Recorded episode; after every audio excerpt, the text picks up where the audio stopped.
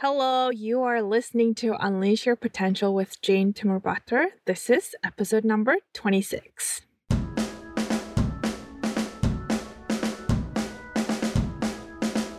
Welcome to Unleash Your Potential, where we delve into the world of mindset and how shifting it can help you unleash your full potential. In each episode, your host, certified master mindset coach Jane, will guide you on a journey towards self discovery, growth, and empowerment to help you unlock your innate abilities, overcome limiting beliefs, and achieve your ultimate goals. So sit back, relax, and get ready to unleash your full potential on this exciting journey of self discovery.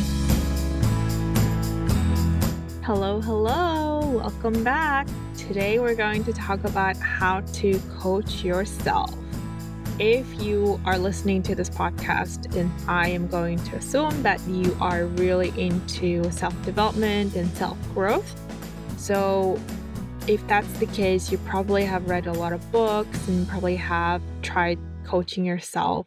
And it's really important that we try to coach ourselves because it really helps us grow and strengthen ourselves because life just happens and certain things happen that really test our resilience and we want to be able to overcome our fears and overcome our previous patterns and really live a happy, healthy life. It also can help you change your habits so that you can have more choice because at the end of the day, people choose the best option that they have available at the time. So if you feel like you're making poor choices or poor decisions, it might be because you don't have a lot of peripherally, you feel like you don't have a lot of options. So it can really help you expand the options and possibilities that are available to you right now.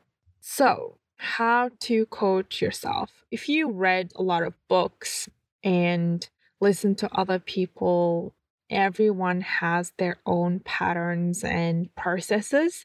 And there's a concept called modeling. So it's not obviously fashion modeling like people wearing clothes and walking around in front of you, but it's kind of the same concept because people have developed a way to operate in their brain and that works for them. So they write books about it on, okay, this is what I did to help myself, improve myself. And sometimes when you follow these processes that has worked for other people, it might work for you if you have similar patterns and similar way of adopting, but it might not work for you if you don't have the same mindset, the same way of adopting things. So that's why there are plenty of self help books and plenty of different ways of doing, which can be overwhelming if you're trying to follow everything because some can contradict one another, but authors, both people are saying that they both work, so you're confused. So I wanted to break it down in a way that you can coach yourself and find your own process on the way. And this individualized coaching is much more effective than just following someone else's patterns because it was designed for somebody else, right? So there are going to be ways that might not work for you or you might not adopt it. It's like wearing a clothing that was fitted for somebody else. You're not all going to have the exact same body, so maybe it will bulge in the different areas that you don't want it to be bulging. So you want it that fitted fit that fits like a glove to your body. So it's exactly the same for your mindset is that you want to make coach yourself based on what you have in your brain or in your mind, in your body, in your system right now, or just in general, because a system that was developed for somebody else is not going to fit you and might not work effectively. So, the best way to make it more effective is to make it suitable design just for you. So, you probably won't be surprised when I say this is that self coaching isn't like one fix all miracle or it can happen super quickly. It can, but also it can take time. There's no such thing as a miracle, one pill that fixes everything.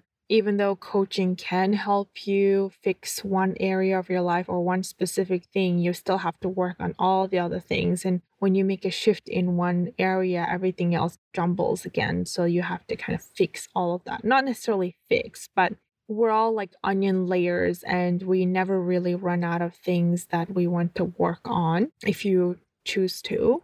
So just remember that. So if you want to coach yourself, number one thing I recommend for you to do is know yourself really well. And in order to do that, you need to notice what you do without any judgment. And that's the hard part is not to judge. So as a coach, what I would do is I would listen in what my client is saying. I would be looking at where they're looking at. I would notice everything the pitch, tone of their voice, and the eye movement and the facial expressions.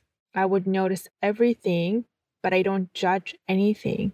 And that's the best way to understand what's going on or notice what's going on because as soon as you start judging, then you start getting into your head and you're not getting in any more information anymore. So when you're trying to understand yourself or notice the patterns that you're doing, as soon as you start judging, you're no longer focused on the pattern that you're meant to be noticing. You're now having a conversation in your head and berating yourself and judging yourself and guilt tripping yourself and no longer attending to what's happening for you or with you.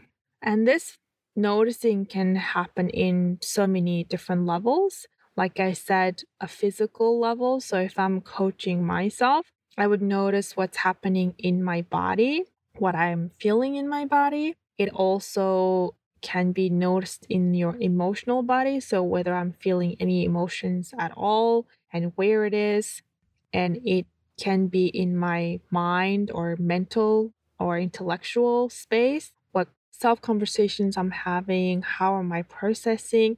And it could be at that spiritual level if you're a spiritual person. So, you want to tune into all of those different areas simultaneously right? And that's the hard part is that notice everything without any judgment in all those aspects. And that's why it's important to not be judging because as soon as you judge, you're not going to have the space to notice all those different elements that's happening in your body. So, for example, let's say I'm coaching myself on a topic, I would think about what thoughts I'm having and simultaneously does that bring up any emotions? Does it give me any icky feelings in my body? Does it cause any pain or constrictions anywhere in my body? And tune in and locate the problem. One traditional way of doing it is meditating. So I remember I did a 10 day Vipassana, 10 day silent meditation class. And what we've been doing is for 10 days, from 4:30 in the morning until I think 5:30 in the evening, we've been noticing just what's been happening in our body, nothing else, no exercise, no talking, no distraction whatsoever and just meditating. And I remember at the end of the 10-day meditation, I was speaking to someone and he shared a story that was well, negative, like kind of a horror story. And I just noticed my body shedding like this weird feeling going through my entire body. When you hear a terrible story, you get goosebumps, but you just feel it on the skin. But because I was meditating for 10 days on my body, and I was super sensitive to everything. I could feel it on the inside throughout my entire body. So I'm not saying you need to go to 10 day meditation to be able to feel your body, but what I am saying is that the more you notice these, the more practice you have, you will notice how your body reacts and how your emotion reacts. And the more you notice, it will be easier for you to locate and feel into what it's causing your body. So I usually meditate at the end of the evening. And then sometimes I sit down to meditate and realize I've been holding my tightness in my chest.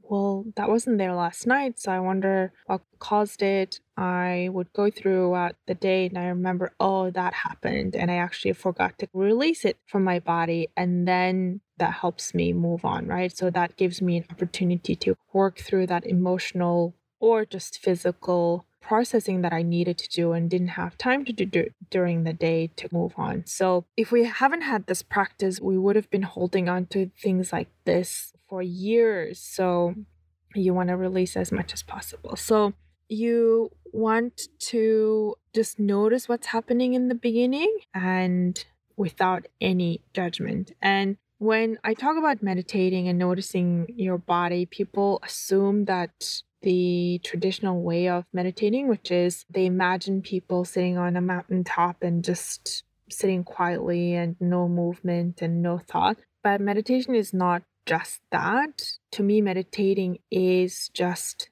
listening in, however, you can do it. I can meditate very well when I'm swimming because I literally don't have any sound coming in from the outside because most of my body's on in the water and I have a lot of focus because I have to focus on my breathing which gives me a lot of calmness. So that could be one my partner uses gym and running as a meditation because that's his way of going through his thoughts and just spending time with himself. So just do whatever you can do or what you prefer or what works best for you to help you listen to yourself on the inside, not just thought, but your emotions and your body and your physical ailments. Another way to get to know yourself is journaling.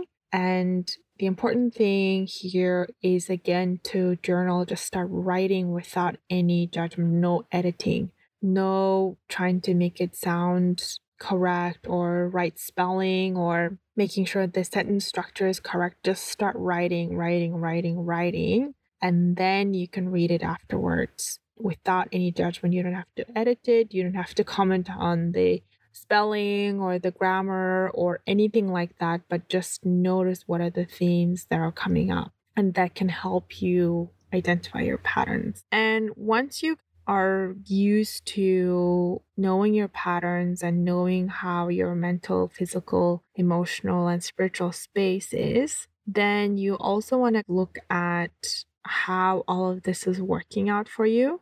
So, for example, one pattern that kept coming up for me was that I had so much to do, but not enough time, right? And it's just a pattern that would show up in my dream. I would have nightmares. The first thing that I think about when I wake up is that all the things that I have to do and haven't done. And I've just noticed that it does serve me in certain sense because I do get a lot done, but at the same time it causes me a lot of mental and emotional anxiety. So when you notice these things, okay, how can it be changed or improved that serves me in a better way? So the positive intention of having this is to get a lot of things done, but can I do a different pattern that helps me do more, but at the same time without giving me any anxiety? So everyone is individual and everyone's got different patterns. So you're the only one who would be able to come up with the right answer. So just ponder on how you could do it differently and you will find the answer. And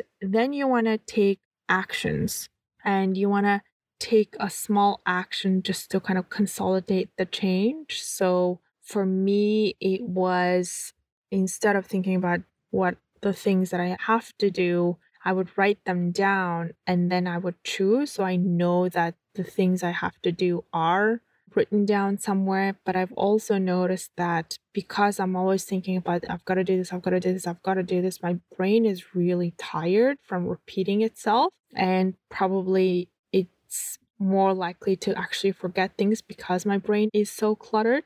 So the action that I took there was writing down everything that I need to do so that I know I'm not going to forget and I'm not going to repeat it over and over again. And that was one action that I did. And also, the other area that I'm kind of exploring in is what is the positive intention of even thinking that, right? Yeah. And then once you have taken an action, just reassess whether it's kind of helping you, making you shift in a certain direction. So, writing down things have helped, but it hasn't fully helped with my anxiety. So, I'm still working through that. So, you want to kind of go over this process over and over again. And for me, it's a lifelong journey. I don't think it ever ends. I don't think I'll ever run out of ways to feel better. But when you do make a shift and when you do feel better, it's so rewarding and just, yeah, it's one of the life joys I have. So